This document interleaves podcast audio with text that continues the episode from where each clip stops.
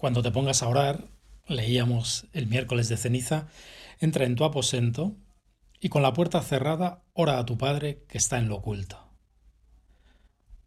Bueno, el miércoles de ceniza no podíamos imaginar que esto lo íbamos a vivir literalmente y que íbamos a estar encerrados prácticamente en nuestro cuarto durante unas cuantas semanas.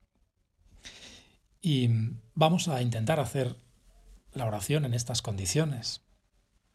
Yo antes de comenzar te aconsejo que busques un lugar y un momento lo más silencioso posible. Dale si quieres al, pause hasta que te pongas en situación de hablar con Dios, quizá delante de un crucifijo o de un cuadro de la Virgen. ¿Ya está? ¿Estás preparado? Pues para comenzar esta conversación con Dios, procura ahora saborear las palabras de la oración introductoria que voy a pronunciar. Piensa en lo que dices y sobre todo piensa a quién se lo dices. Señor mío y Dios mío, creo firmemente que estás aquí, que me ves, que me oyes. Te adoro con profunda reverencia. Te pido perdón de mis pecados y gracia para hacer con fruto este rato de oración. Madre mía Inmaculada, San José, mi Padre y Señor, Ángel de mi guarda, interceded por mí. Creo que estás aquí, Señor. Hoy no tenemos tu presencia sacramental. No tenemos un sagrario a quien mirar, como tantas veces hemos hecho en las meditaciones de San Rafael en el oratorio del centro por el que vas. Hoy tenemos que imaginar quizá que esa presencia de Cristo en nuestro corazón, en nuestra alma en gracia.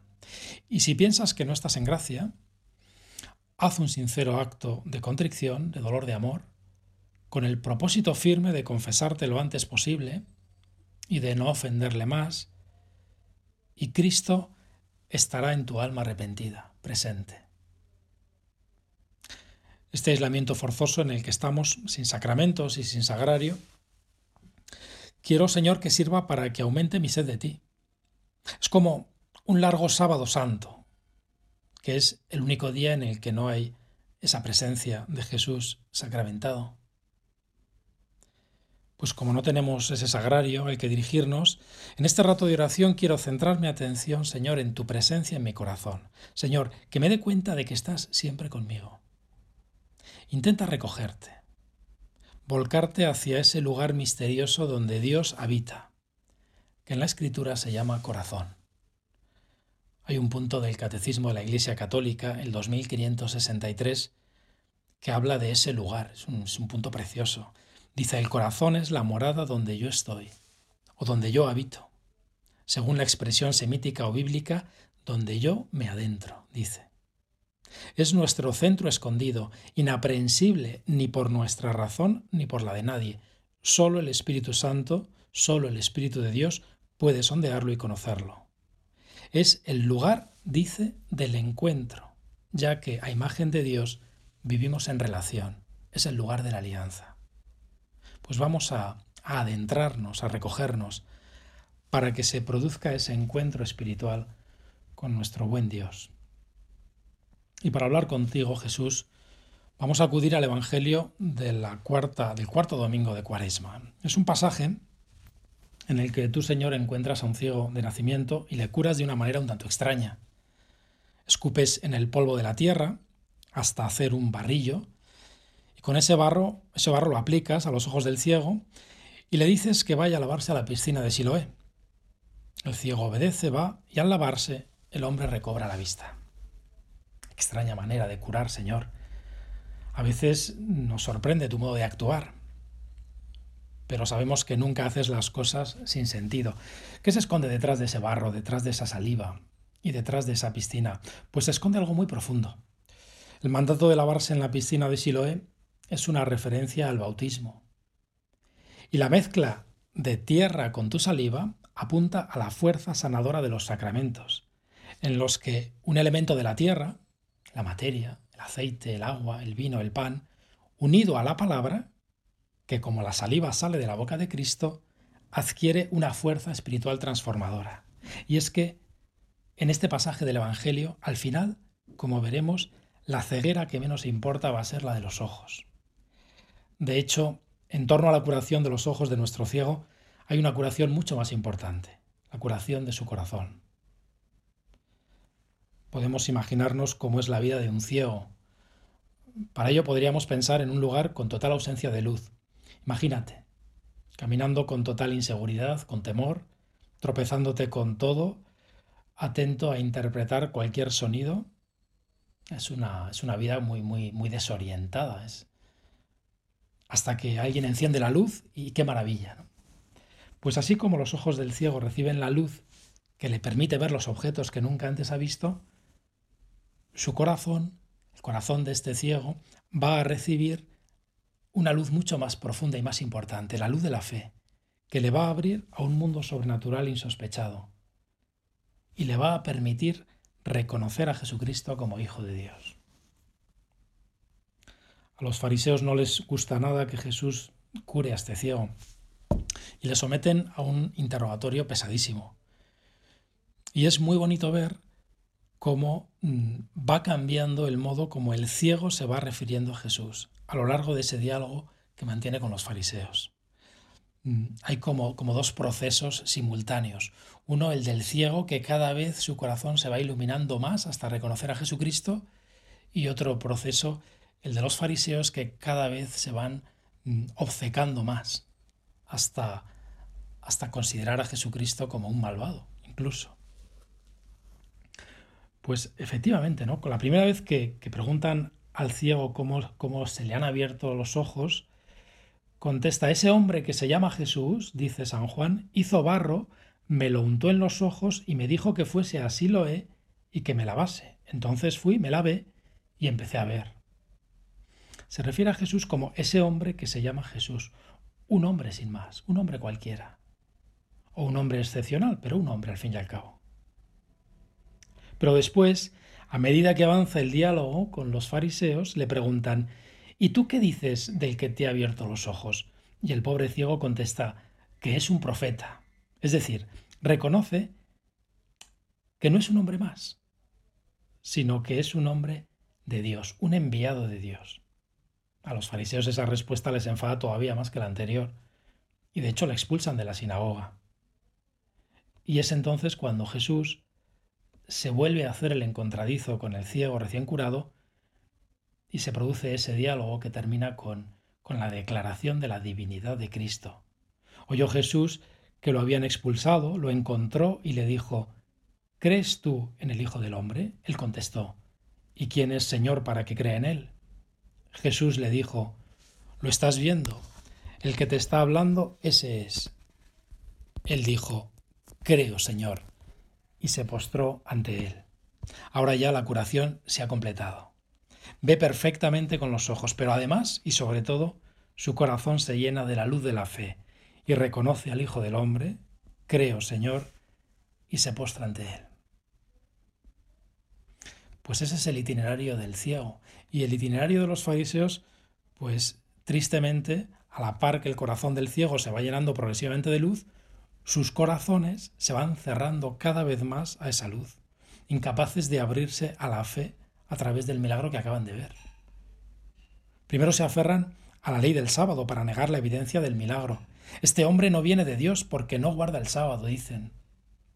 Después, ante la fuerza de los hechos, se enfadan todavía más y se aferran más a sus prejuicios contra ti, Señor. Nosotros, dicen, sabemos que ese hombre es un pecador. Y por último, expulsan de la sinagoga a quien les está resultando tan incómodo, el ciego recién curado. No se les ocurre por un momento plantearse si hay algo que se les está escapando, si hay algo nuevo que todavía no comprenden. Su cerrazón y su obcecación les hace impermeables a la luz de la fe. De hecho, esta palabra, obcecarse, describe perfectamente lo que les pasa. Obcecarse significa hacerse ciego, empeñarse en ser, en ser ciego. Y de hecho ellos se empeñan en cegarse, en permanecer ciegos. Y Jesús les advierte, Si estuvierais ciegos no tendríais pecado, pero como decís, vemos, vuestro pecado permanece. Ya se ve, Señor, que para ver con esa luz tuya hay que querer ver, hay que desear ver. Y eso es lo que tú y yo que estamos haciendo este rato de oración deseamos, Señor, Señor, que vea. Señor, yo quiero que me llenes de esa luz, de esa gracia tuya.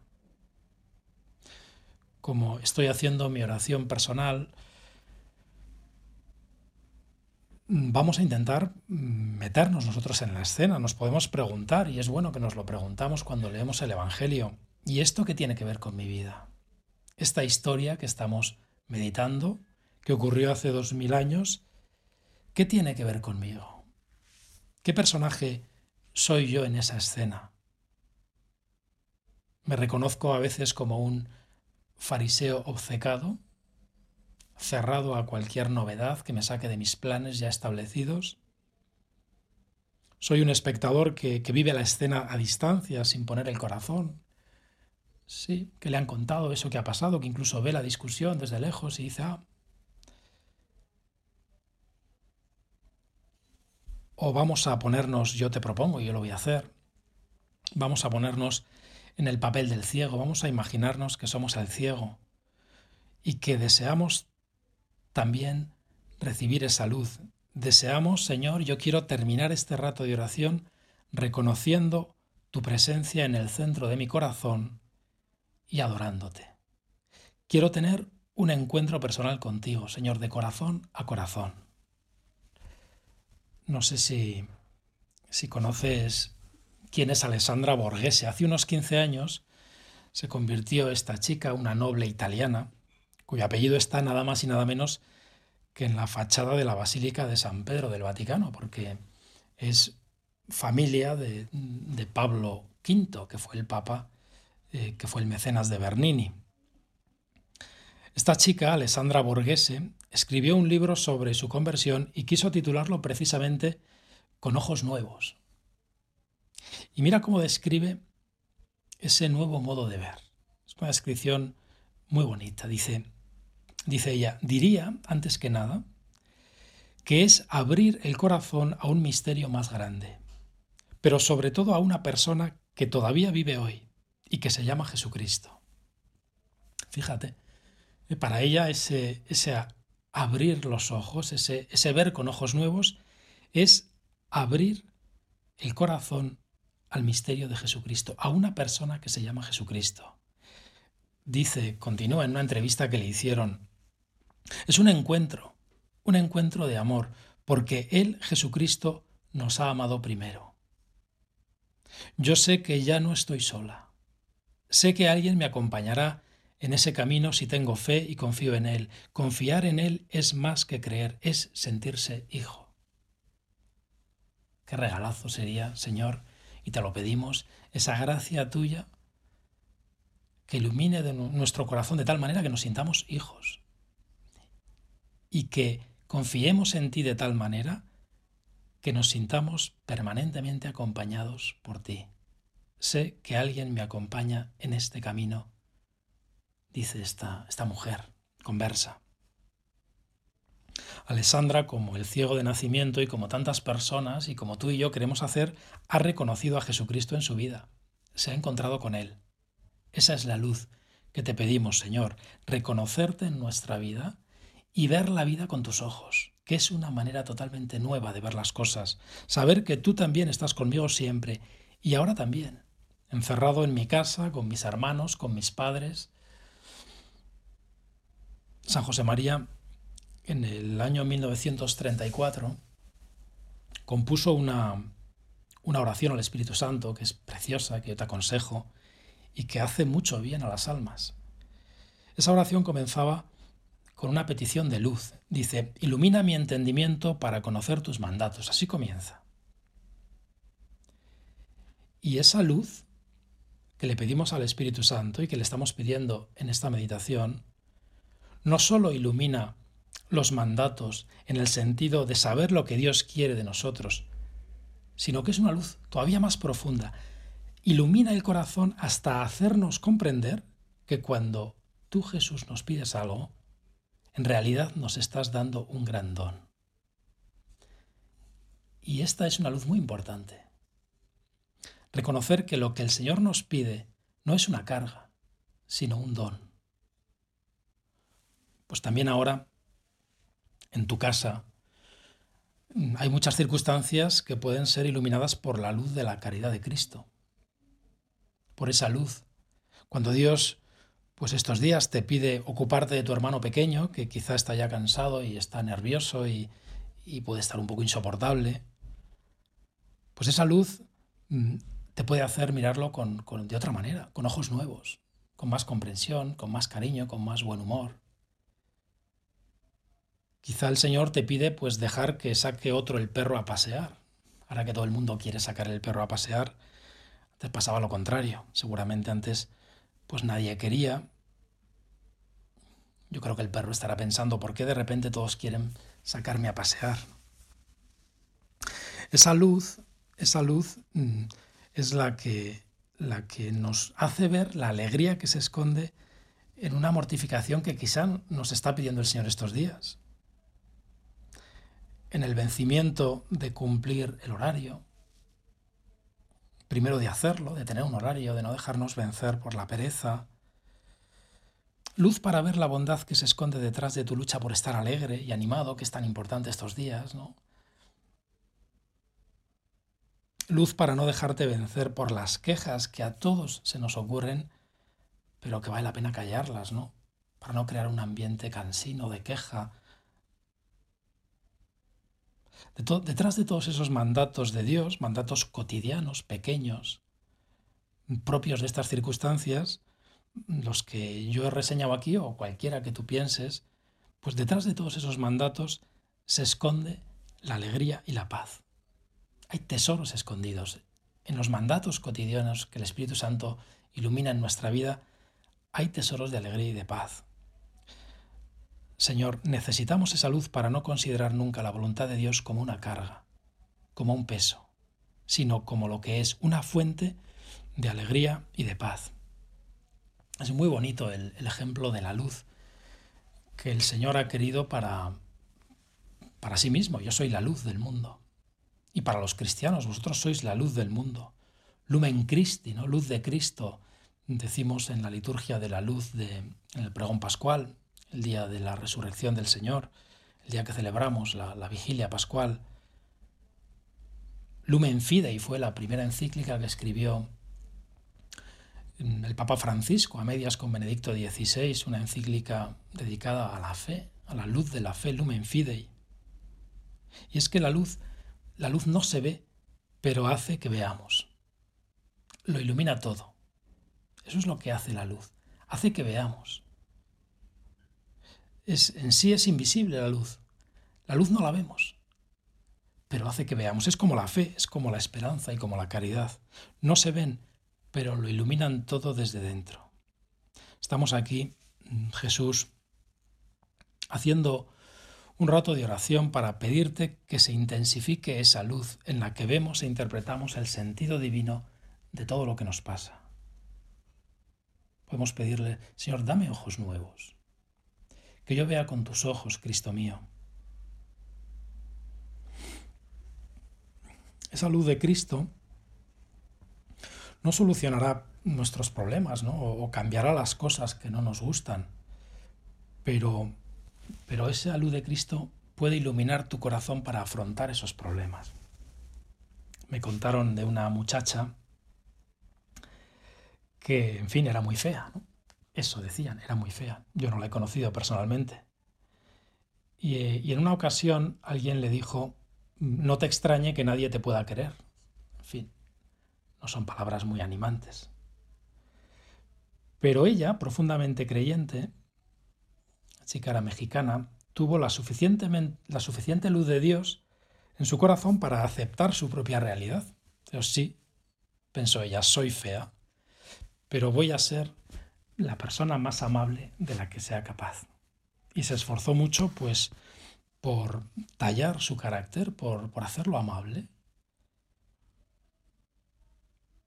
Y acabó siendo una chica adorable. Total que contra el pronóstico agorero de aquella persona que en su infancia o en su juventud le dijo que no encontraría marido, un chico se enamoró de ella. Y cuando se murió, su esposo puso en su tumba estas palabras tan bonitas, fue el ángel de mi vida.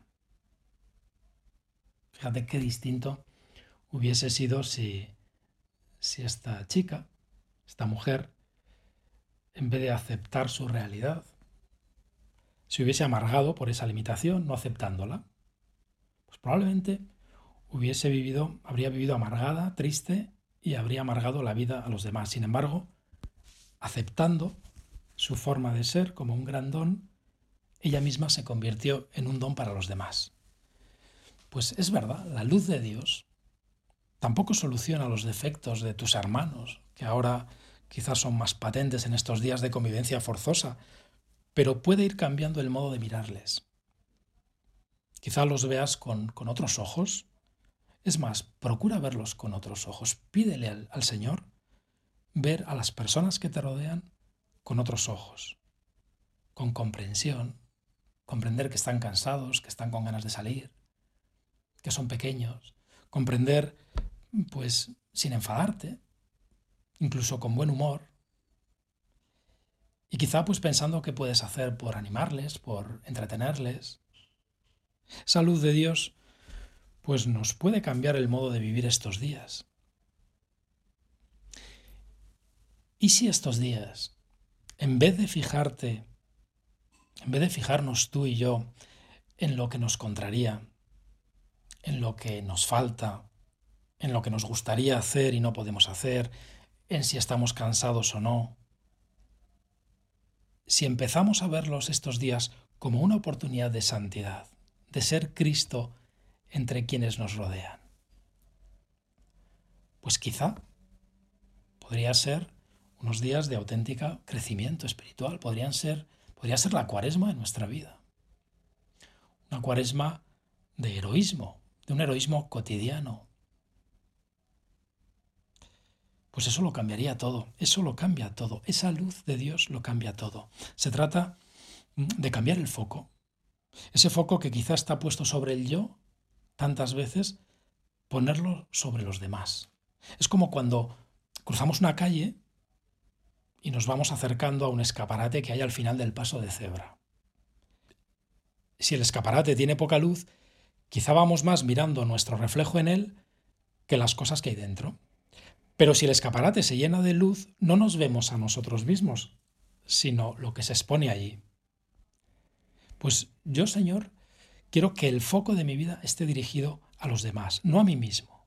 No quiero vivir mirándome al espejo en todo, como quien busca en los escaparates ver su propia imagen. No quiero estar permanentemente mirándome en cómo los demás me tratan, qué me dicen, qué dejan de decirme. Los demás no son principalmente un espejo donde mirarme, aunque también lo sean. Los demás son un mundo que descubrir. Ilumina, Señor, los ojos de mi corazón para que aprendan a mirar. Saber mirar es saber amar. Pues entre los muchos vídeos que, estamos recibiendo estos días, acabo de ver uno que me ha encantado. Se trata de una madre joven, cantante de ópera, que sale al balcón a cantar el brindis de la Traviata, alegrando la tarde a los vecinos. Me ha emocionado su alegría, lo sublime de su voz también, y lo cotidiano de la escena, en un balcón de Valencia con su hijo pequeño sosteniendo un altavoz con la orquesta. Es una escena deliciosa. Le he dado gracias a Dios mientras veía el vídeo. He aprendido mucho de su alegría y de su deseo de alegrar la vida a los demás con los dones de Dios con esos dones que Dios le ha dado, esa voz maravillosa que tiene. Señor, yo también quiero hacer lo mismo. Estos días. Piensa tú, ¿yo qué, yo qué estoy aportando a los que me rodean? ¿Qué puedo aportarles? Cosas muy sencillas, pequeños servicios, tu sonrisa. Te puedes convertir en luz, en luz para los que te rodean. Vosotros sois la luz del mundo en tu casa, entre los que conoces y te conocen perfectamente, puedes iluminar. Si dejamos que nuestros ojos se iluminen, no dejaremos de dar gracias a Dios por todo. Es verdad, cuando uno tiene esta luz de la fe, la fe nos vuelve optimistas. Lo vemos todo con una perspectiva mm, casi hasta divertida. Desde luego agradecida. El punto 268 de Camino dice, acostúmbrate a elevar tu corazón a Dios en acción de gracias muchas veces al día, porque te da esto y lo otro, porque te han despreciado, porque no tienes lo que necesitas o porque lo tienes, porque hizo Dios tan hermosa a su madre, que es también madre tuya, porque creó el sol y la luna, y aquel animal y aquella otra planta, porque hizo a aquel hombre elocuente y a ti te hizo premioso. Dale gracias por todo, porque todo es bueno. Cuánta luz tiene que haber en el corazón de quien escribe esto. Cuánta luz había en el corazón de San José María. El mismo que pidió al Espíritu Santo tantas veces, ilumina mi entendimiento, pues parece que el Señor se lo concedió. Rezar la oración al Espíritu Santo de San José María, pues nos ayudará, nos dará muchas pistas para vivir estos días como una gran oportunidad de santidad, como el cieguecito de la escena del Evangelio que estamos considerando, Queremos, Señor, que a medida que pasen los días de este encerramiento, tengamos cada vez más luz dentro. Que el proceso que siga nuestro corazón sea el del ciego, no el de los fariseos. Que no estemos cada día más enfadados, cada día más encerrados en nosotros mismos, cada día más quejicas. No, al Señor, al revés, Señor. Ilumina, Espíritu Santo. Vamos a, vamos a terminar mm, con la, con la oración al Espíritu Santo de San José María. Nos dará muchas pistas para vivir estos días como una gran oportunidad de santidad. Con ella terminamos. Ven, oh Santo Espíritu, ilumina mi entendimiento para conocer tus mandatos. Fortalece mi corazón contra las insidias del enemigo. Inflama mi voluntad. He oído tu voz y no quiero endurecerme y resistir diciendo después mañana. Nunchepi ahora, no vaya a ser que el mañana me falte. Oh Espíritu de verdad y de sabiduría, Espíritu de entendimiento y de consejo, Espíritu de gozo y de paz, quiero lo que quieras, quiero porque quieres, quiero como quieras, quiero cuando quieras. Pues ponemos en manos de la Virgen, como acostumbramos a hacer, nuestros propósitos, nuestros deseos. Mm, Madre mía, tú que supiste encontrar la luz de Cristo en todo lo que ocurrió en tu vida, tú que meditabas las cosas en tu corazón para descubrir esa luz que había detrás de todos los acontecimientos, también de los más oscuros, tú que junto a San José viviste momentos verdaderamente inquietantes y los vivisteis con esa luz de Dios, con esa fe y con esa esperanza, a ti confiamos nuestras vidas, nuestros deseos, nuestras ilusiones y también las de nuestros más cercanos. Cuida que estos días de cuarentena y de cuaresma sean días de crecimiento, días de, de ver con los ojos de Cristo. Te doy gracias, Dios mío, por los buenos propósitos, afectos e inspiraciones que me has comunicado en este rato de oración. Madre mía Inmaculada, estrella de la mañana, que guías toda conversión. San José, mi Padre y Señor, Ángel de mi guarda, interceded por mí.